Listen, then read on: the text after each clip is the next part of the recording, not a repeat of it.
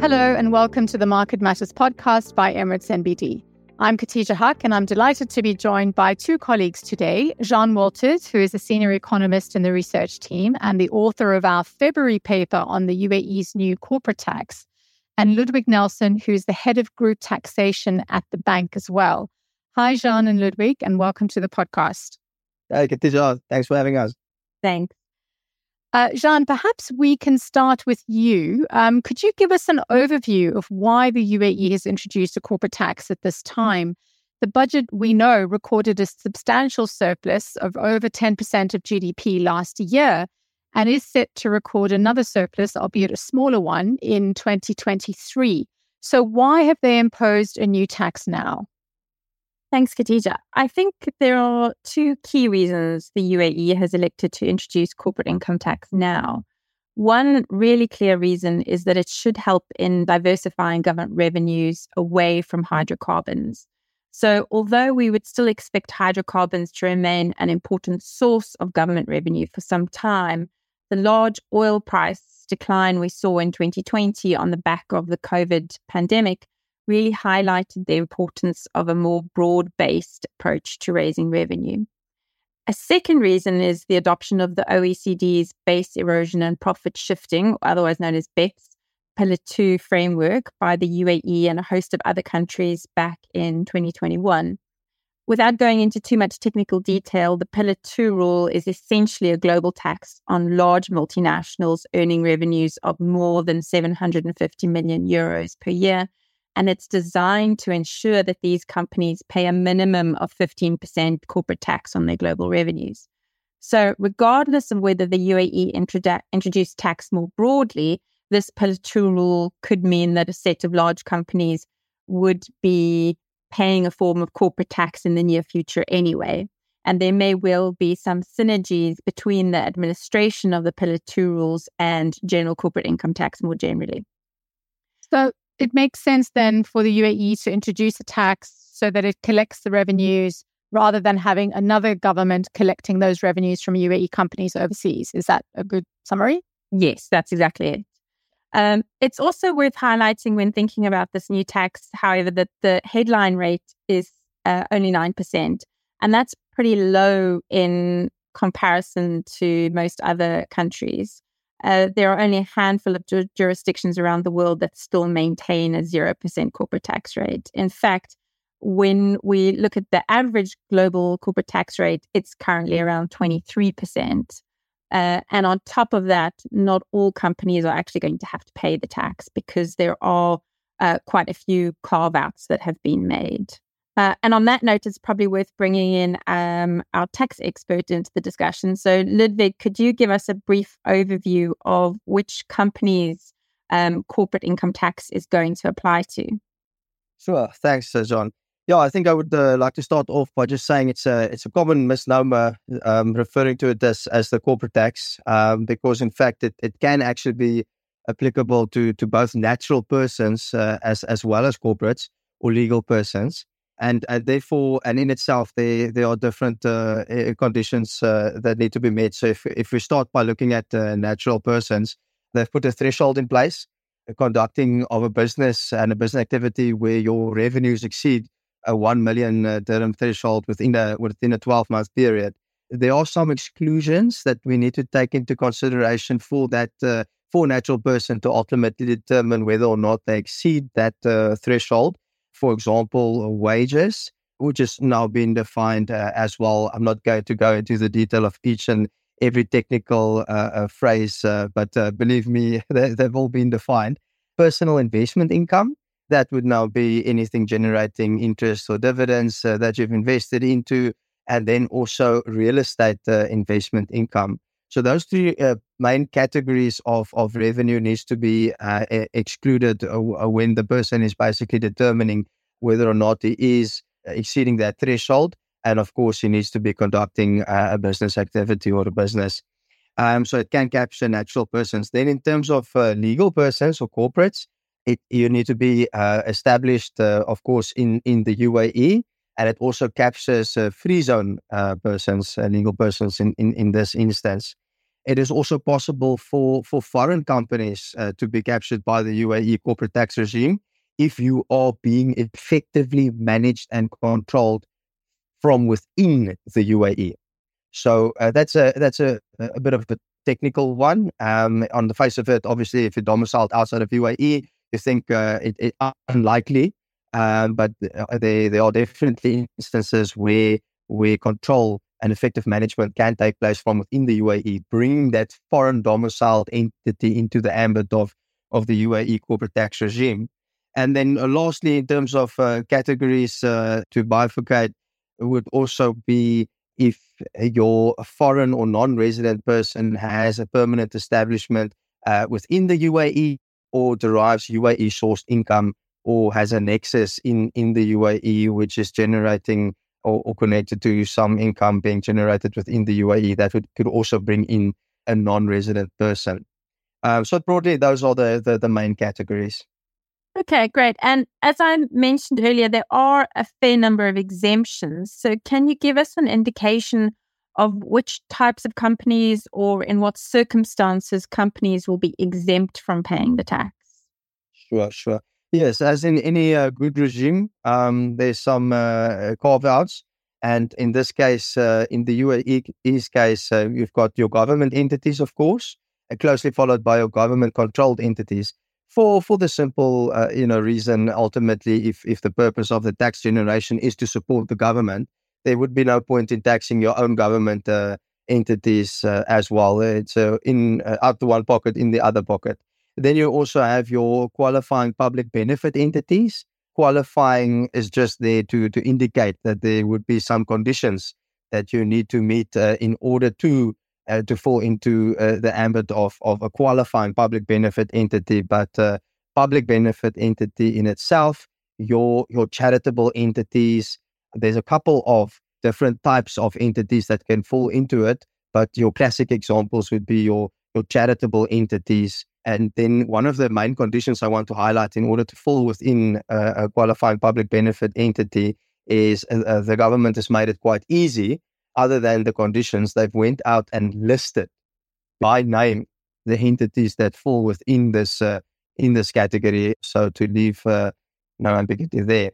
Also, some investment funds, uh, again, uh, conditions to fall within this or to qualify basically into a qualifying investment fund, which would then be ultimately uh, exempt from from corporate tax. Um, yeah, some of the conditions there.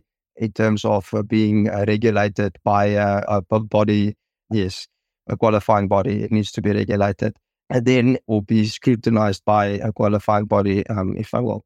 Also, your extractive businesses and uh, and non-extractive natural resource businesses. So those are two industry carve-outs. That's also there. Okay, uh, that is a, a, b- a brief summary of some of the categories of entities that are not uh, or that are exempt. So just to um, clarify, the extractive businesses would be things like oil and gas uh, industries and uh, non-extractive natural resources, also effectively anything that would fall into mining and quarrying um, type of type of industries. Yes, I, w- I, I would I would I would say yes to that, and, and then I would leave it at that as uh, as I'm not a, I'm not an expert of those industries, but uh, yes, in, in in essence, that is what it covers. Fair enough. And I mean, for those companies that aren't exempt, um, is there the possibility of any kind of tax relief? Yes.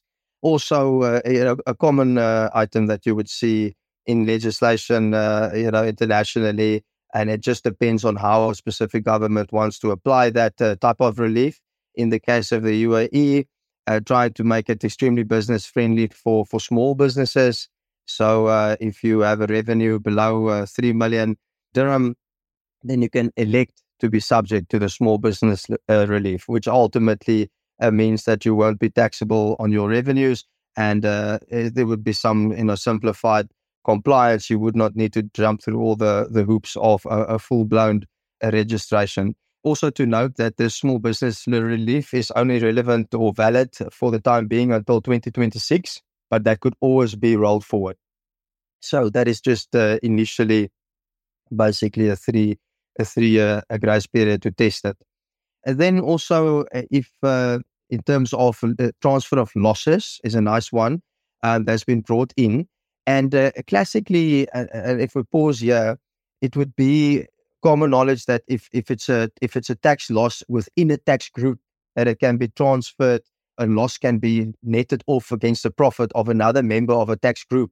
But an interesting relief that's been provided in the legislation is if ownership is more than uh, seventy-five percent of one company and another, then it's possible actually, without being in a tax group, for the a loss to be actually carried or transferred over to another entity with that uh, meeting that seventy-five percent ownership threshold.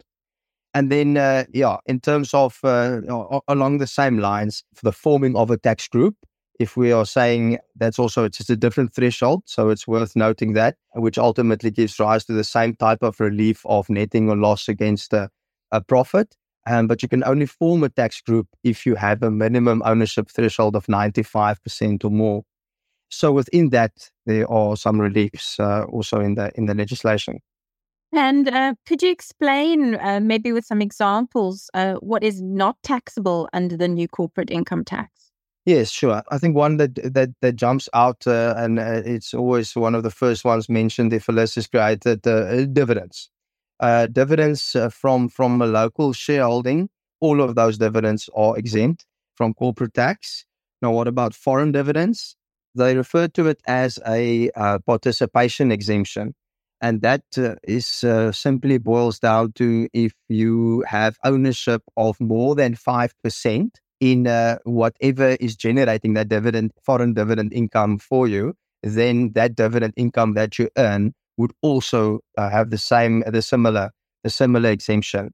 Uh, then on a more technical note, uh, the concept of, yeah, of a free zone, very contentious topic, uh, gaining a lot of, a lot of attention in the build-up to the corporate tax release, for the fact, for the simple fact that the U A E, being you know, internationally business-friendly, have set up many free zones. And a lot of these free zones, one of the main benefits of operating within a free zone would be that uh, a tax-free period. So the U A E is st- stuck to the guns and, uh, and, and basically created a category called qualifying income, and saying in a nutshell that if your entity is operating in a free zone, but you generate uh, the qualifying income, that that qualifying income would be subject to to, to zero percent uh, tax. Yes, so for the time being, I'll, I'll leave it at that. Okay, and then just a final question from me. Um, could you give us a bit more information about how the income tax is actually going to be calculated? Sure, not too many surprises, uh, to be honest. It, form, uh, it follows a typical structure. And that you one would also have seen uh, across jurisdictions, uh, other jurisdictions. Um, first and foremost, your starting point is your, your profit before tax, your accounting profit before tax, uh, which makes it uh, it's a nice and easy starting point. At least everybody's familiar with the current financial statements. Now it's about just taking that that bottom number, profit before tax, and that's your starting point. Then you need to take into account uh, the certain elections that's uh, allowed in the law. Most of them would then be one-off elections, and not to getting too technical, but some of the uh, elections, for example, gives you the opportunity to decide whether or not you want to keep your unrealized gains and losses within your calculation, or if you actually want to add it back. There are pros and cons to both. And then after the elections, we, we touched on it already, exempt income. So you identify whether whether you have or earned any of the exempt income, uh, some I mentioned before, and you would obviously subtract that. And then you get the concept of a disallowed expenditure. Again, not to get stuck into too much detail, but ultimately when you are incurring expenses that would not be linked to your business activity, as well as specific categories. Fines, penalties, um, donations that you make to to non-specified or non-listed uh, public benefit entities, and also fifty percent of entertainment expenditure.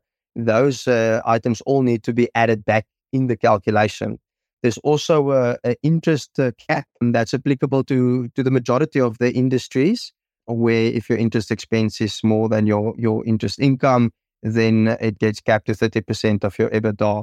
And you know, and and that uh, additional uh, interest expense needs to be deducted in future future tax periods.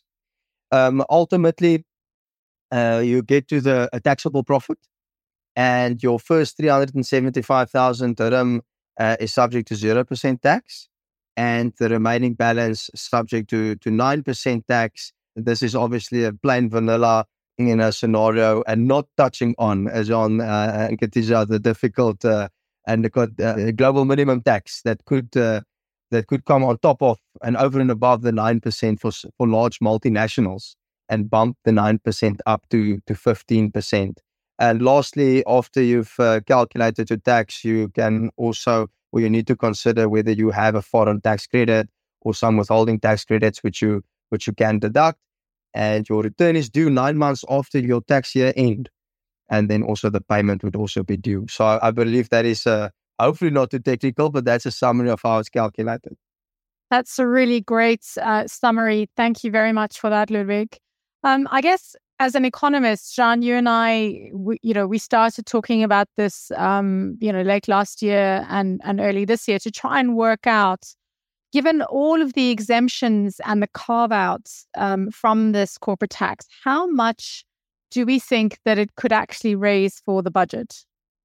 Yeah, it's pretty difficult to estimate the likely revenue with any great certainty, but we have generated an initial estimate based on a top-down approach using national accounts data. And we think that the tax could generate revenue equivalent to somewhere in the region of about one point eight percent of G D P. So to put that into context, if we were to apply that one point eight percent to twenty twenty-two nominal G D P, that's somewhere in the region of thirty-three billion um, dirhams. Wow. So it's not a, I mean, it's not actually a, a huge contribution given the overall size of government revenues at the moment, which I think last year exceeded five hundred million uh, dirhams. Um, but, but you know, clearly, I suppose it's the putting it in place um, that's key, and allowing the economy and businesses to adapt to a new tax regime and then potentially adjusting it at some point going forward.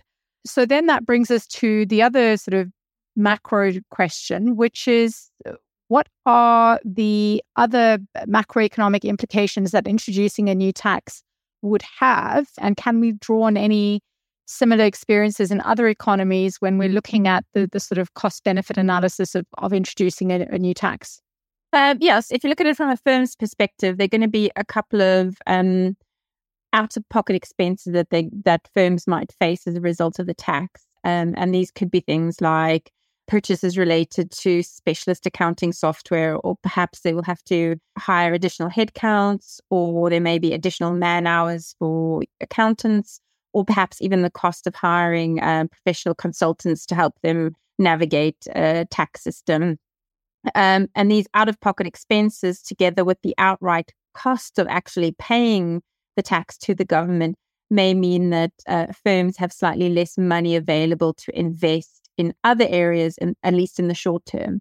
But there should be some other benefits that we can set against that in the longer run. Uh, and the first of that is going to be that by introducing corporate income tax, the U A E will become aligned with international best practices and standards, and that should improve transparency and oversight of finances of private sector businesses, because firms are going to need to improve their financial record keeping.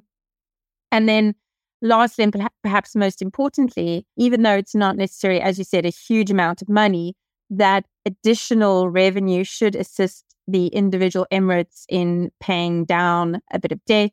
Um, and it will also provide them with an additional pot of money to support future spending on public services or infrastructure projects in coming years. Right. So effectively, what we're saying is if the tax proceeds are reinvested in the economy through the government projects, then there shouldn't be an overall negative effect on, on growth. And what it does do, as you say, is broaden out the tax base and allow the budget to be a little bit less reliant on volatile oil revenues going forward, which is ultimately, I think, a, a good thing. So thank you both, Ludwig and Jeanne, for your time and your insights into this new policy in the U A E. to the listeners, if you've enjoyed this podcast, please subscribe and share it. You can also find out more about the U A E's uh, new corporate income tax on the Emirates N B D research website, along with all of our macro and market reports. So that's emirates n b d research dot com.